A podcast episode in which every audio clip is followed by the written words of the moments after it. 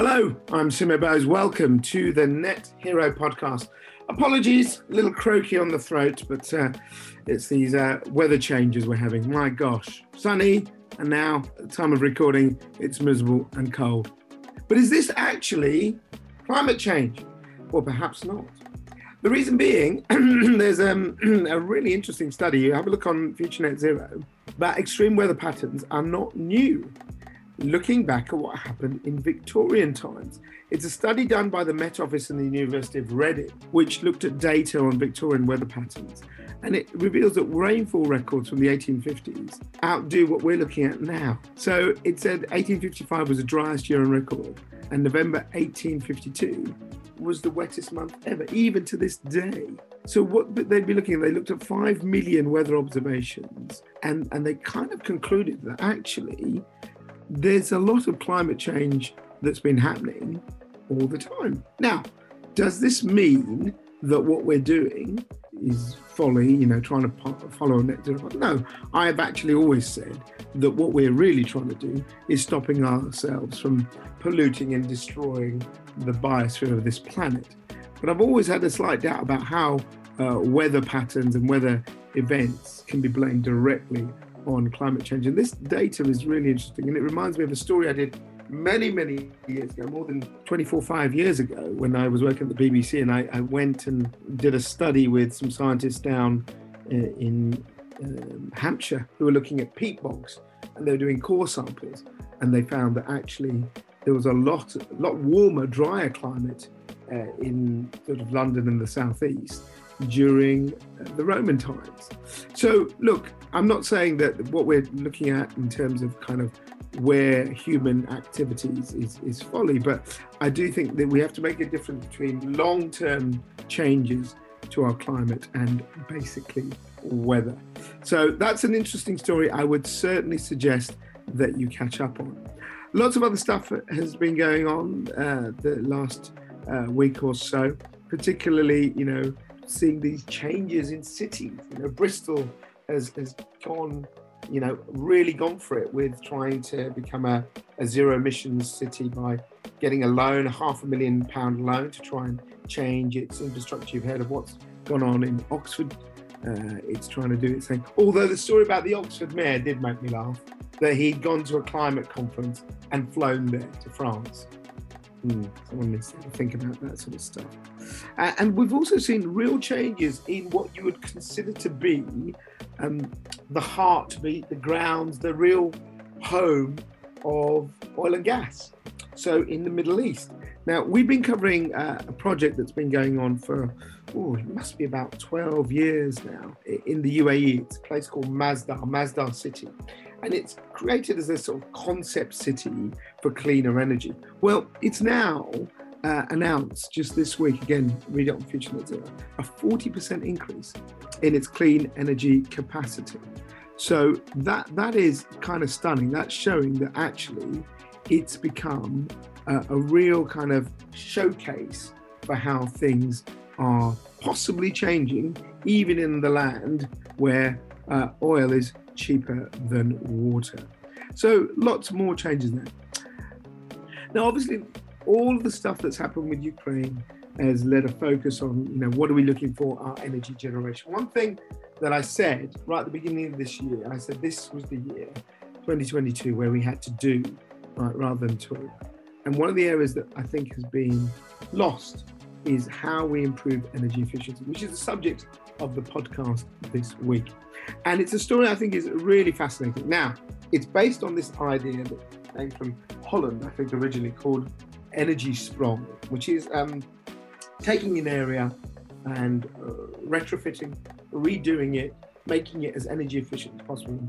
Nottingham City Council has, has done that. They've done it in an area where they've taken 12 really leaky, awful old council houses and they've made them pretty much zero carbon. New insulation, new heat systems, windows, doors, you name it. It hasn't been cheap. And this project, I think, is near enough about £70,000 a home. So it's a lot of money uh, and it's been funded. But it shows what can be done as a showcase for where we need to go, which is to take the poorest people, the ones I just mentioned, hurt, hurt by these energy rises the most? And can we do something about improving it? So I caught up with Councillor Sally Longford, who is the Deputy Leader of the Council and in charge of sort of the energy portfolio, to explain what was going on. She told us a little bit about kind of the background to it and why she believes councils across the country should be looking at these kind of radical projects. So have a listen.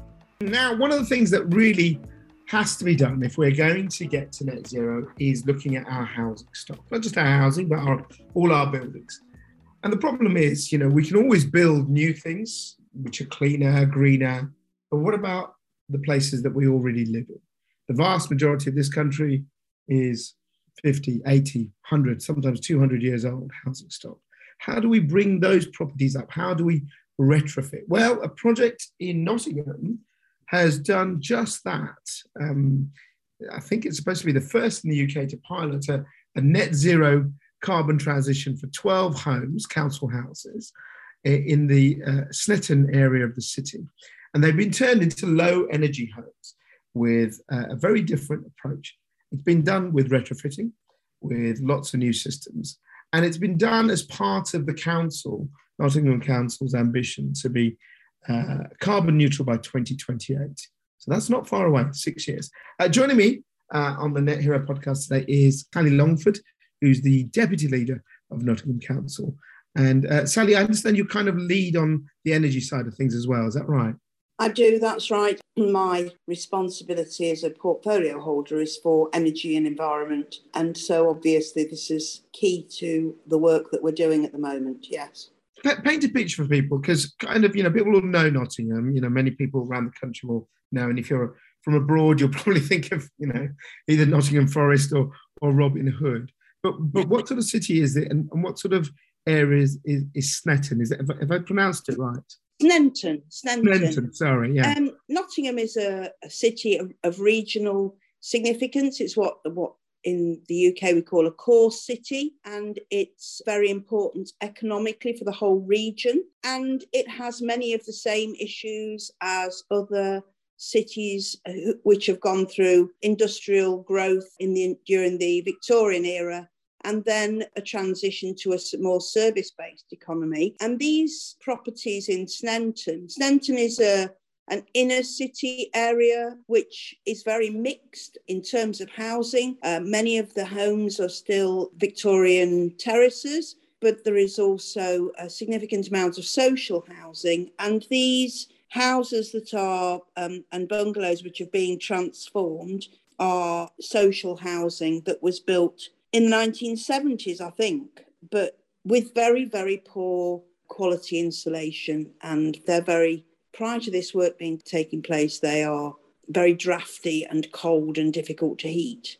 So th- this area, I mean, if you you kind of get the image that Nottingham's quite a nice, well-to-do city, but it had, you know, there's other parts of, dare I say, the Midlands where people go mm, suffering from sort of the, the industrial hangover. Um, it's not the case, though, is it? There are areas of deprivation in Nottingham.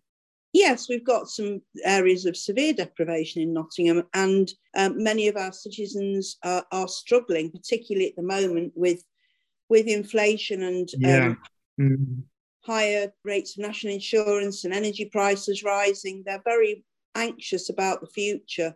So um, we've had a program of trying to tackle fuel poverty for a long time many years we've been working to reduce the rates of fuel poverty in the city and we've had quite a significant amount of success over the years. But obviously now with the energy crisis those problems are going to become even worse i'm afraid. And so it's really important that we press ahead with these sort of energy efficiency work to make people's lives to help them cope with the future prices of energy and, the, and to also at the same time tackle carbon emissions yeah, of course. So tell us about these 12 houses. I think there were some houses and bungalows, right?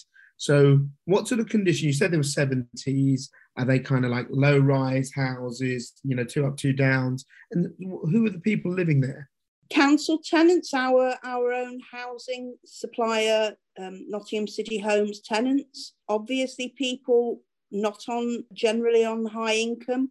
Um, yeah quite a few of them, in particularly in the bungalows, tend to be retired and disabled people. Mm-hmm. Um, and as I say, the these sorts of homes, which were not designed really for with high levels of insulation and uh, very inefficient.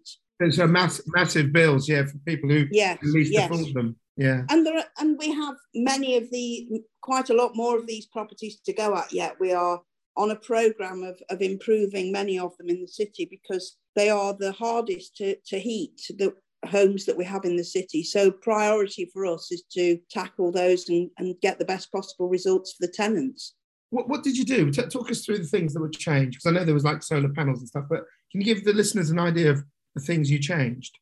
So they were heated using gas central heating. So that was the first one of the first things that came out was the gas boiler and the supply. So they were provided with super level of insulation, external wall panels, and the roofs, and new doors and windows, and obviously all the surrounds improved. Then solar PV on the roof with battery storage, a smart metering, and a whole monitoring program for the block, and uh, new energy efficient heating, which uses a combination of ground source heat pumps, which is a communal service, and individual air source heat pumps with storage. So they've been transformed from really yeah. low tech, old fashioned. Sounds very, built. very cutting edge. Sounds incredibly cutting edge yeah and and very attractive to look at the transformation as well. So they not only have they been transformed in terms of their thermal efficiency and energy usage but they've also they also look dramatically better. That's, that's always a big thing. Um how much did it cost for the 12 houses? a lot of money i'm afraid. Um this is why it's uh, so difficult to do on a at scale at the moment because I'm not absolutely sure about the exact price for these, but we've done some in the past which were 70,000 or so per house. So clearly it's the Rolls Royce end of retrofitting. So um, how, how did you afford it? Because we know local authorities are under pressure. You know, you're looking at close to sort of nearly a million pound for, for 12 houses. It's a lot. Yeah, it's been funded through the European Regional Development Fund from the DREAM project. And it's going to cover 138 homes, this particular project. It's obviously very important to get that funding because, as you say, local authorities just haven't got that level of finance at the moment for that sort of investment. The British Gas Eco Demonstration Action Fund also supported the projects. And this is one of the issues that we have is that we have to yeah. bid for yeah. these for each of these projects individually. What you need is a consistent program of funding, which will give you a pipeline of projects that will give people confidence that it's that the right things are going to happen. And then you get contractors who are who are able to plan for the future and develop their businesses alongside this sort of work. We have a lot of um, local authority people that listen to this podcast, and they're probably all in the same boat as you, which is sounds what you know. No one wants people to be suffering, particularly you know we just come out the winter, but cold houses when you're older, and when you even when you're younger with young families, it's not nice. But you know this kind of bill to do what's you know like you said the Rolls Royce. You're very lucky to have the money. Where, where would you? Where what could you do without it? Are there any measures you could actually afford to do to look at your housing stock? Because clearly, th- th- this is a fund that will do what about 140 homes, but you, you yes. must have thousands of homes across uh, Nottingham. So what are you, what are you going to do about that? Because otherwise, it's kind of you know I don't want to say it's nothing, but it's kind of yes, here's a kind of vanity project. Here's a few houses that have been done. I wouldn't like to call it a vanity project because these are the worst of the worst. So these are tackling the absolute, uh, really difficult ones to deal with. There are other projects underway to give a more modest level of support to not just council tenants, uh, but also through other social housing providers and also home owners so that people can access things like solar panels. We've got 500 homes getting solar panels. Uh, they're low income home owning households in the next few months. We're onto other insulation projects and other projects which are providing um, lower carbon heating options for, for tenants and, and residents. So there are a variety of different projects underway, dependent on, on the particular circumstances for each different type of property and each different tenancy or, or, or ownership arrangement. It's it's a complicated business, and really each area has their own challenge. What are your plans? I mean, I think if, if I'm right, you, you were the person who sort of set out the target for the city to be carbon neutral within six years. Are you a bit nervous about that? Of course, nervous, yes, but um, but it is a it, it was always going to be a challenge, and that was part of the reason for for setting that target. We knew when we set the target that we were ahead of many other cities because we had already made quite a lot of steps in the right direction. We'd already got a very well used and quite integrated public transport system, for example. And we had already made quite a lot of strides in terms of insulating properties. So we were already on a path towards a more sustainable future. And when, when it came to the need to declare an emergency and set a target, I had discussions with officers yeah. about what was feasible and what we should go for. And they agreed with me that we should go for something very challenging because Nottingham has a reputation for being at the forefront of this, and we need to maintain that position. It's important to us as a as a city. So we agreed that 2028 was going to be challenging, but that we should go for it. And that's that's how we're how we're working. We're working at pace. We're engaging with a variety of different partners, organisations in the city, businesses, and we have a great deal of support across the city for the plan. So I think it is it is challenging. It's never going to be easy. As we've discussed, we have issues with many homes which need additional work, and we need to encourage people to leave their car in the garage or yeah. sell their car yeah. and, and take up mm-hmm. other other means of transport. But we're determined to do the, everything we can to reach that target, and we are making significant progress. On the retrofit point, you know, which I think is, is one that no one would really argue with, right?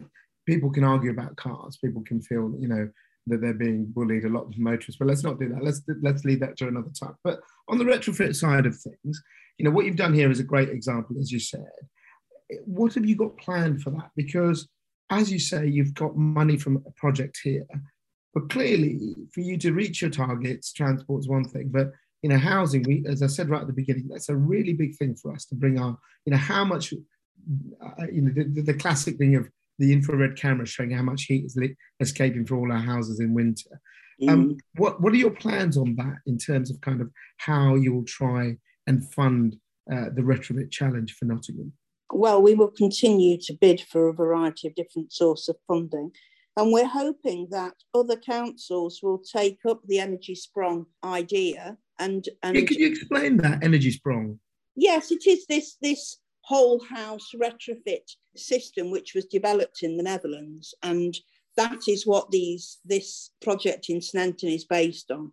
It's obviously cutting edge at the moment, but yeah. if we can get more councils, more organisations doing it, the cost of the components will plummet because you need a pipeline of projects to in, be able to mass produce the components and you need companies to take up the opportunity to deliver these yeah. products. So what, what, you're saying is the more local authorities bid, the price will come down and becomes more affordable for all. Indeed, indeed. It's like any new technology, isn't it? If you develop a thing that works and that is proven to be effective, it's likely to start off expensive. But once it, it can be rolled out across a, a large market, then the price inevitably comes down.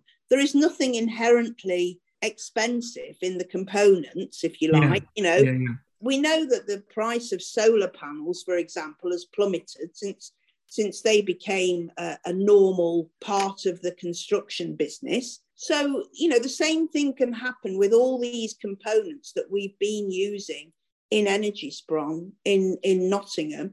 Um, and I know that lots of other councils are looking at Energiesprong as an option because we all we, we all have these really difficult to cope with homes. It's much more effective yeah. to, to deliver this sort of whole house retrofit than it is to knock it down and rebuild.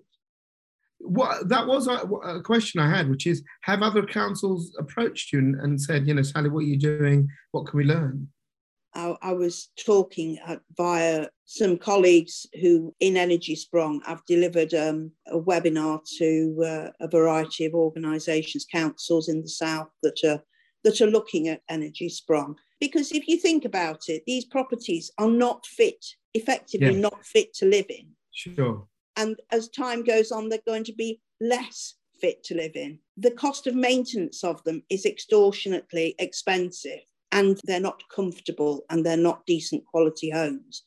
So £70,000 sounds like a hell of a lot of money.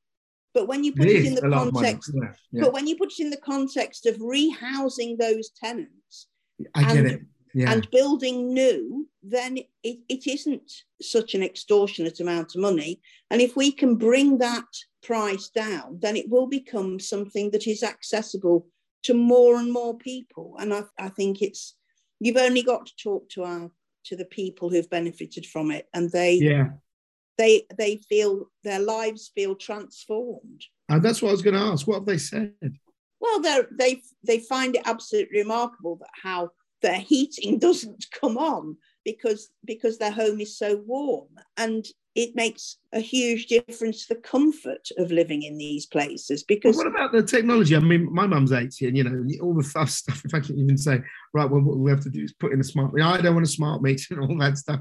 How, how are the slightly older people uh, that you've got there have they adjusted? Because it, a lot of this stuff is very smart yeah and it needs kind of you know apps and things to work or have you sort of taken that out of their hands? It's very it, it is a much more simple system than you might think you right. know given given the options that people have. You know it is very much more uh, straightforward simple system than you might assume. And it means that basically the the the thermostat is set and the heating operates as needed. And it means that they're heating hardly ever is needed because the homes are so well insulated that they they stay warm. Um, yeah. and people feel like you know i've had people say to me that they feel like they've had a blanket thrown over there a big duvet a big duvet thrown everyone loves a duvet day. Yeah absolutely. Yeah. Um, my, my last question is this. You you look at where you are and that's great. And you did say that you know you, you're going to apply for more funding but do you think that for this to really happen across the country, we need to look at there being either a precept or something in council tax that pays for this? You're going to have to raise the revenue. You know, grants will run out. Eventually, you as a council, all councils, will have to find the money from their own budgets for this. The government have to step up.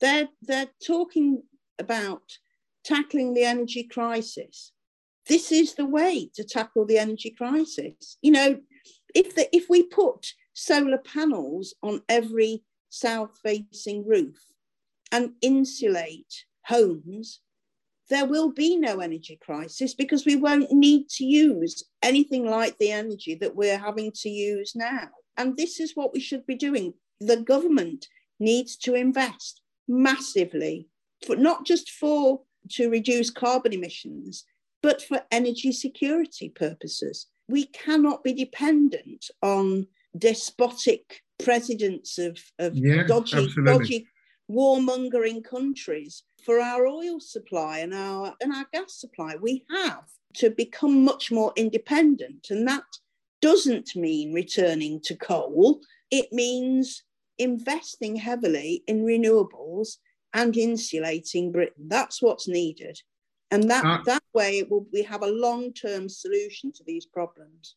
That's a fine point to end on. Uh, you sound very, very determined in your, your, in your quest to make, make Nottingham a more insulated place to live. Absolutely. It's vital for the well-being of our citizens and it's vital for the future of humanity. You know, I have a 2-year-old granddaughter. I want her to live in a good place with yeah. with a decent standard of living and unless we tackle the climate emergency, we won't be in that position. Brilliant place to end. Sally, thank you so much for your time. Pleasure. Sally there. Thanks very much for her time. And it is definitely worth uh, reading and checking that out. And if you live up in Nottingham, then go and have a look at those uh, houses because I think um, it's a really interesting concept, which is, you know, to, to redo. Because as she said, you know, pulling down things, rebuilding them, isn't isn't the answer.